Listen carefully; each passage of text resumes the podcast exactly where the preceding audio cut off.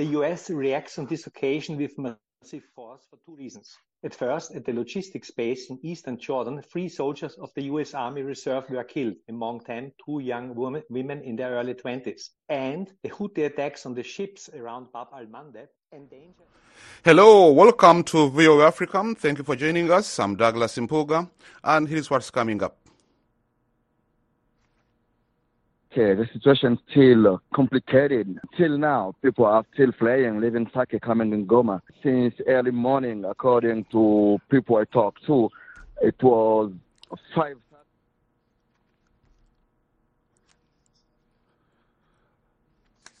U.S.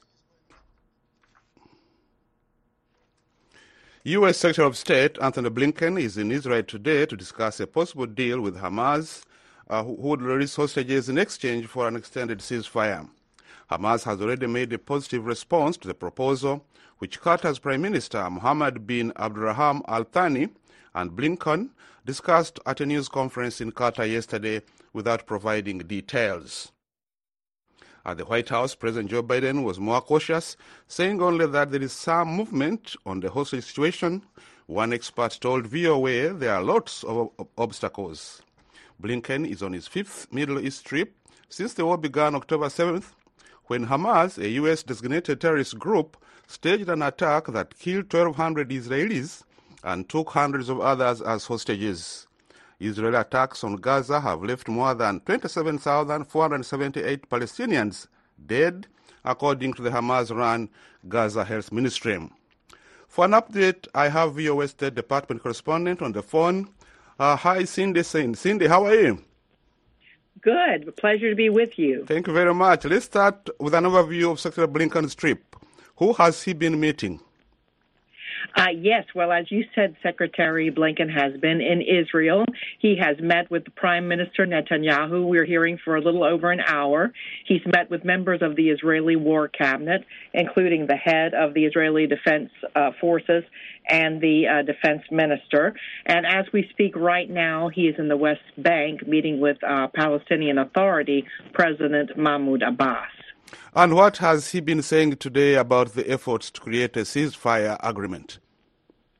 Right. Well, we're not hearing too much leaking out now, but we know, as you say, uh, that on uh, Tuesday, Secretary Blinken didn't really characterize the uh, the Hamas response to this hostage deal, but just to say that the U.S. is studying it intensely. And he did say that it is essential to get a deal and that uh, the U.S. very much wants it. So we're hearing uh, some reports now um, uh, uh that uh, people have seen leaked versions of the Hamas response, and they say that it's calling for uh, three phases, which would be a total of four and a half months. And in the first phase, some hostages would be released, including uh, women and, and young boys. And uh, the, the, there would be second another phase, and it would include a massive humanitarian effort, freedom of movement for people throughout Gaza. And this Hamas response we're hearing, I have not seen it yet myself, but we're hearing that um, all hostages would go free in the third phase and then also uh, remains of those who have been killed would be exchanged, and that there would be they are asking for an agreement to end the war. Now, given uh, this proposal that came from the U.S., Israel, Qatar, and Egypt, and uh, the, the, alleged Hamas uh, counter proposal, do you think the U.S. can bring the two these parties to an agreement and to agree on a given uh, ceasefire agreement? That's an excellent question, and I think it, it, it is going to be tough, and we're probably um, not likely to be hearing something right away on that. Just to kind of give you an idea, uh, we're going to have uh, set to have Secretary Blinken coming out and giving a press conference by himself, and then the Israeli Prime Minister Netanyahu uh, giving a press conference earlier, uh, coming up shortly by himself.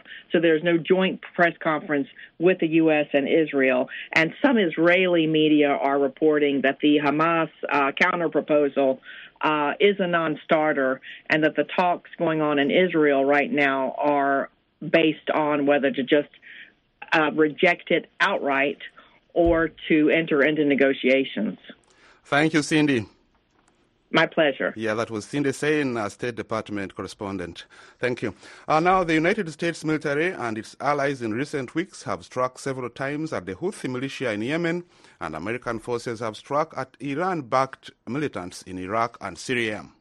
U.S. National Security Advisor Jake Sullivan says the objective of U.S. strikes is to erode the capabilities of Iranian allied groups that are attacking U.S. forces and to discourage Houthi attacks on Red Sea shipping. He says the U.S. will continue to take action as needed. Iran, which supports the militia forces targeted by the U.S., called the attacks a violation of Syrian and Iraqi sovereignty and their territorial integrity.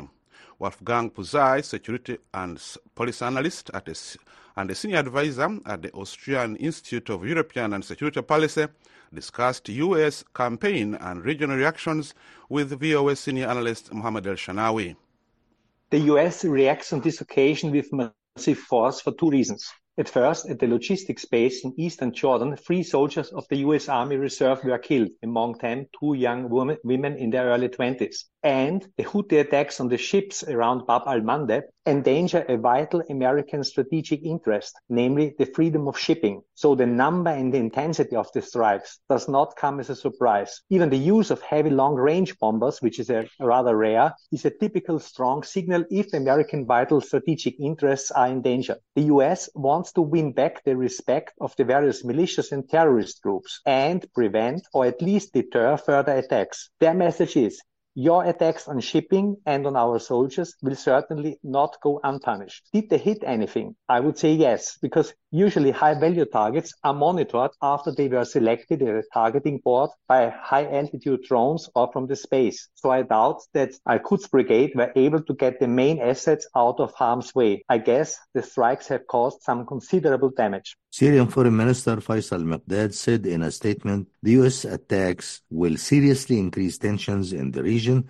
and the Iraqi parliament convened an urgent session to discuss the repercussions of the U.S. strikes and the presence of foreign forces on Iraqi soil. How would the attacks impact the so-called axis of resistance and talks about U.S. military presence in Iraq? Well, at first I would stress the attacks on the ships and the killing of the U.S. soldiers have already seriously increased tensions in the region. One might ask, what did they expect from the United States to accept the killing of their soldiers? The axis of resistance, the informal Iranian-led political and military coalition, cannot be surprised about the harsh U.S. response. On the other side, statements from Syria and Iraq are also not a surprise. This is not only about the territory of both countries, but this is with regard to Syria, that the Americans have attacked the Iran's Al-Quds Brigade, and those are one of the most important allies of the regime in Damascus. On the other side, in Iraq, 55% of Iraq's population are Shia. Prime Minister Mohammed Shia al-Sudani is a Shia with close relations to Tehran. So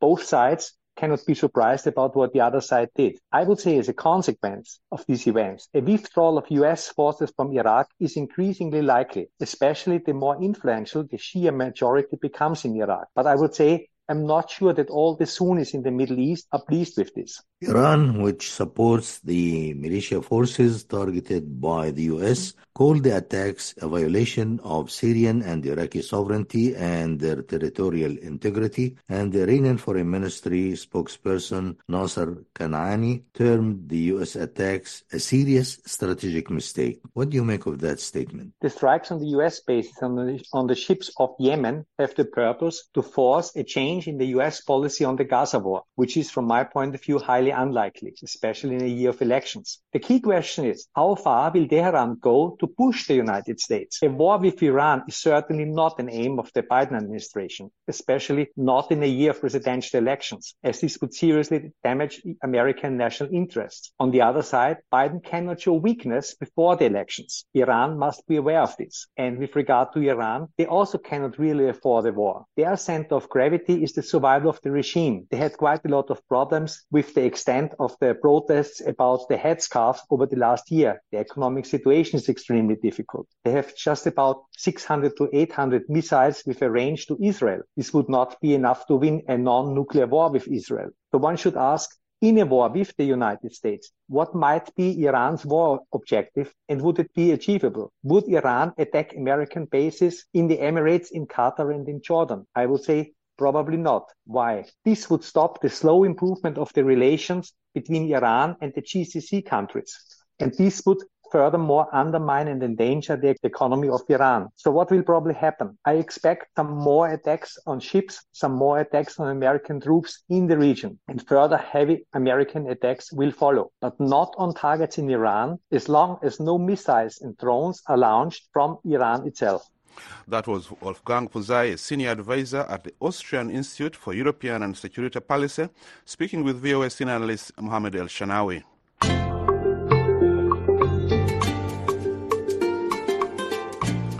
There has been new fighting in the town of Sake in eastern DRC. Reuters reports a rocket landed near a university in the DR Congo city of Goma today as thousands more civilians fled a fresh advance by M23 rebels. No casualties were reported, but the violence threatens to isolate the strategic urban hub in the violence ridden east of the country. For more on the situation, uh, earlier on I reached reporter Jafar Al Katante in Goma. Hi, Jafar. Okay, the situation still uh, complicated. Till now, people are still fleeing, leaving Sake, coming in Goma. Since early morning, according to people I talked to, it was 5.30 when M23 launched an attack on FRDC position. And as fighting was in the city of Sake, local of Sake decided to leave and all the after uh, the before noon from that time to like 2 p.m. Goma time, IDPs were coming from Sake to Goma. All roads were really full of IDPs. People walked 27 kilometers with their kids, with their babies, and some of them with just a mattress and some food, and others with nothing. Do we know the number of casualties in that place in the fighting? At the moment, it's difficult to know because the government is not controlling 100% of Sake and M23, uh, not two. Uh, but according to the local civil society, two explosions killed some people and injured a lot of them.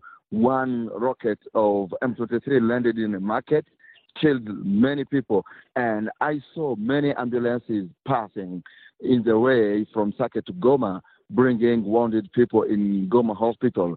But at this moment, we can't know the real number or the record of the casualties.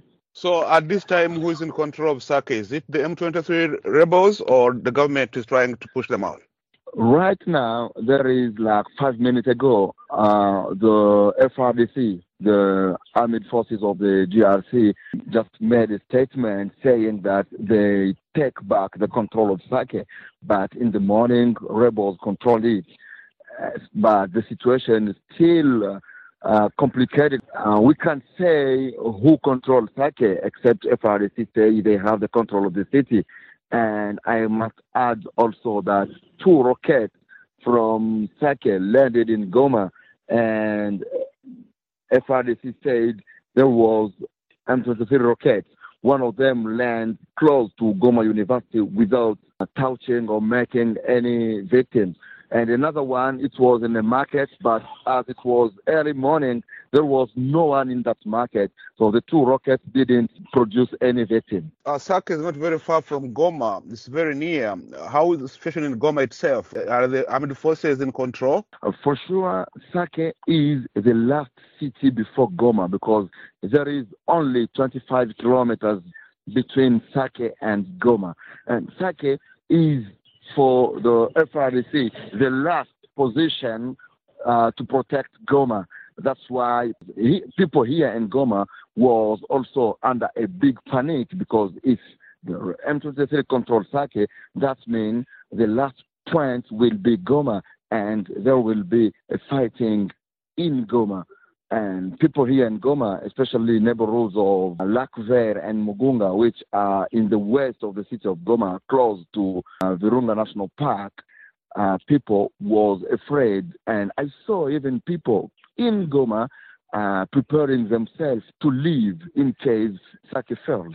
For the first time, I saw uh, MONUSCO, FRDC, and SADC soldiers working together in order to stop the uh, progress of M23. That was reporter Jafal Katante in Goma speaking with me from there. Meanwhile, the United Nations agencies are appealing for uh, $4.1 billion to provide urgent aid for more than 17 million civilians inside war-torn Sudan and those who have fled to neighboring countries. Lisa Schlein reports for VOA from Geneva. The United Nations appeal got off to a poignant start with a video of Sudanese victims who recounted the terrible impact the war has had on their lives. Mena, a young Sudanese refugee in Egypt, said the war has robbed her and other children of their education. But how can we build the future in this situation? UN officials say Sudan's nearly 10 month long conflict has fueled suffering of epic proportions. And yet, UN Emergency Relief Coordinator Martin Griffith says the international community has largely forgotten the country amid high profile crises in Gaza, Ukraine, and elsewhere. But I don't think there's anywhere quite so tragic um, in the world today as Sudan. Um, the, the, the figures speak for themselves. There's 25 million people in Sudan who need assistance. Half of them are children. That's an astonishing figure. He says the expansion of fighting in Sudan, including to Al Jazeera, the country's so called breadbasket, has worsened the situation. Nearly 18 million people face acute hunger. Diseases, including cholera, measles, and malaria, are spreading, and few health facilities are functioning. UN High Commissioner for Refugees, Filippo Grandi, says the conflict between the Sudanese armed forces and paramilitary rapid support forces has created one of the world's largest displacement and protection crises. If you calculate people displaced inside and outside, you reach it easily 8 9 million people. This is massive. This is the scale of Ukraine, the scale of Syria. These are the three biggest di- displacement crises in the world at the moment. And this is the one that is least talked about. The two officials who have jointly launched the Sudan and refugee response plans say the money requested will provide food and nutrition, shelter, clean water, and education for children. They say it also will help fight the scourge of gender based violence and care for the survivors. Lisa Schlein for VOA News, Geneva.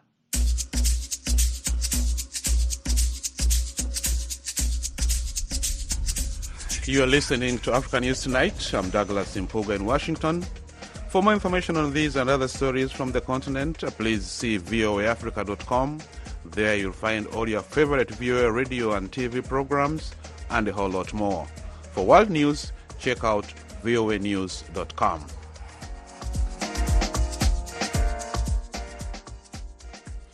Authorities in Somalia's capital Mogadishu are trying to determine who is responsible for a series of bombings that killed at least eight people and injured 19 others yesterday in the city's main Baraka, Bakara market. Business leaders in the market say the explosions targeted a chain of electronics shops and were caused by devices planted in the stores. A security officer who did not want to be named because he's not allowed to speak to the media told VOA Somali Service that the attacks are related to the installation of CCTV cameras by the businesses. Last year, Somalia's security agencies urged the businesses to install security cameras. Some of the store owners said they later received anonymous calls from people claiming to be from the Islamist militant group Al Shabaab, who warned them against the installations.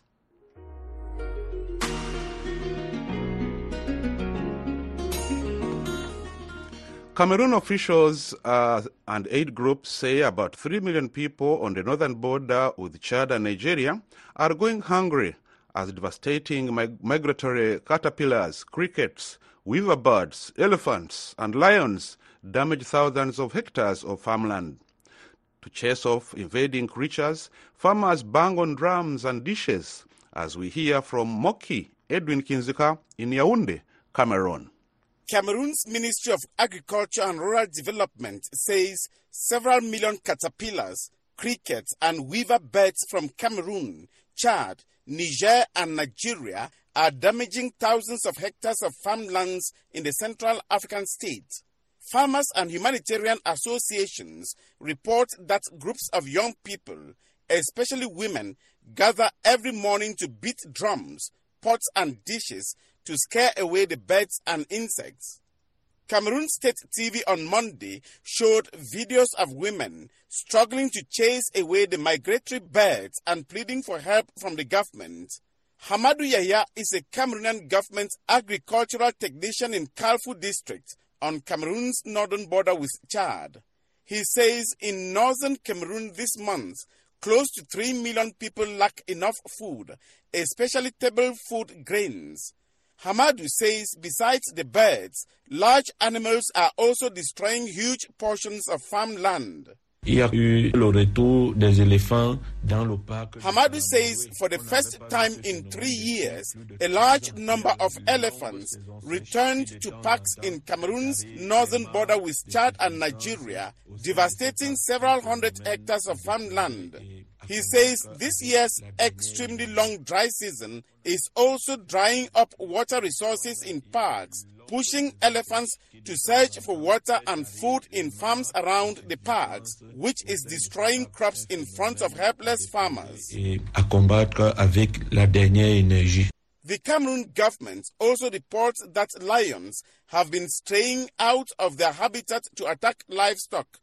Hamadou said millet, which is the main source of livelihood for millions of people in northern Cameroon, Chad, Nigeria, and Niger, is being hit hardest by the invading birds and animals. The government of Cameroon says 3 million Cameroonians in the Central African states' northern border with Nigeria and Chad need food aid. Karbasu Daniel is president of Cameroon's Far North Regional Council a decentralized structure created by the government to speed up local development.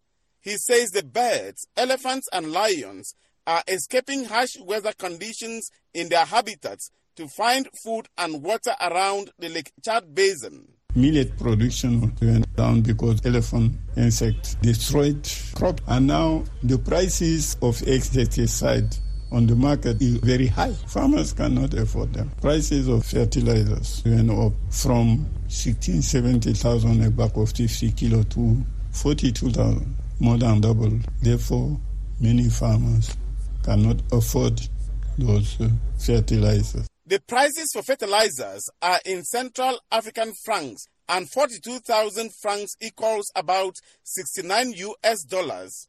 In 2023, Cameroon, Chad, Nigeria, and Niger reported that several million people in the Lake Chad Basin were threatened by severe hunger as floods and wildlife damaged farmland. Cameroon says it is giving free seeds and fertilizers to farmers to begin planting when the rains are expected to come in June.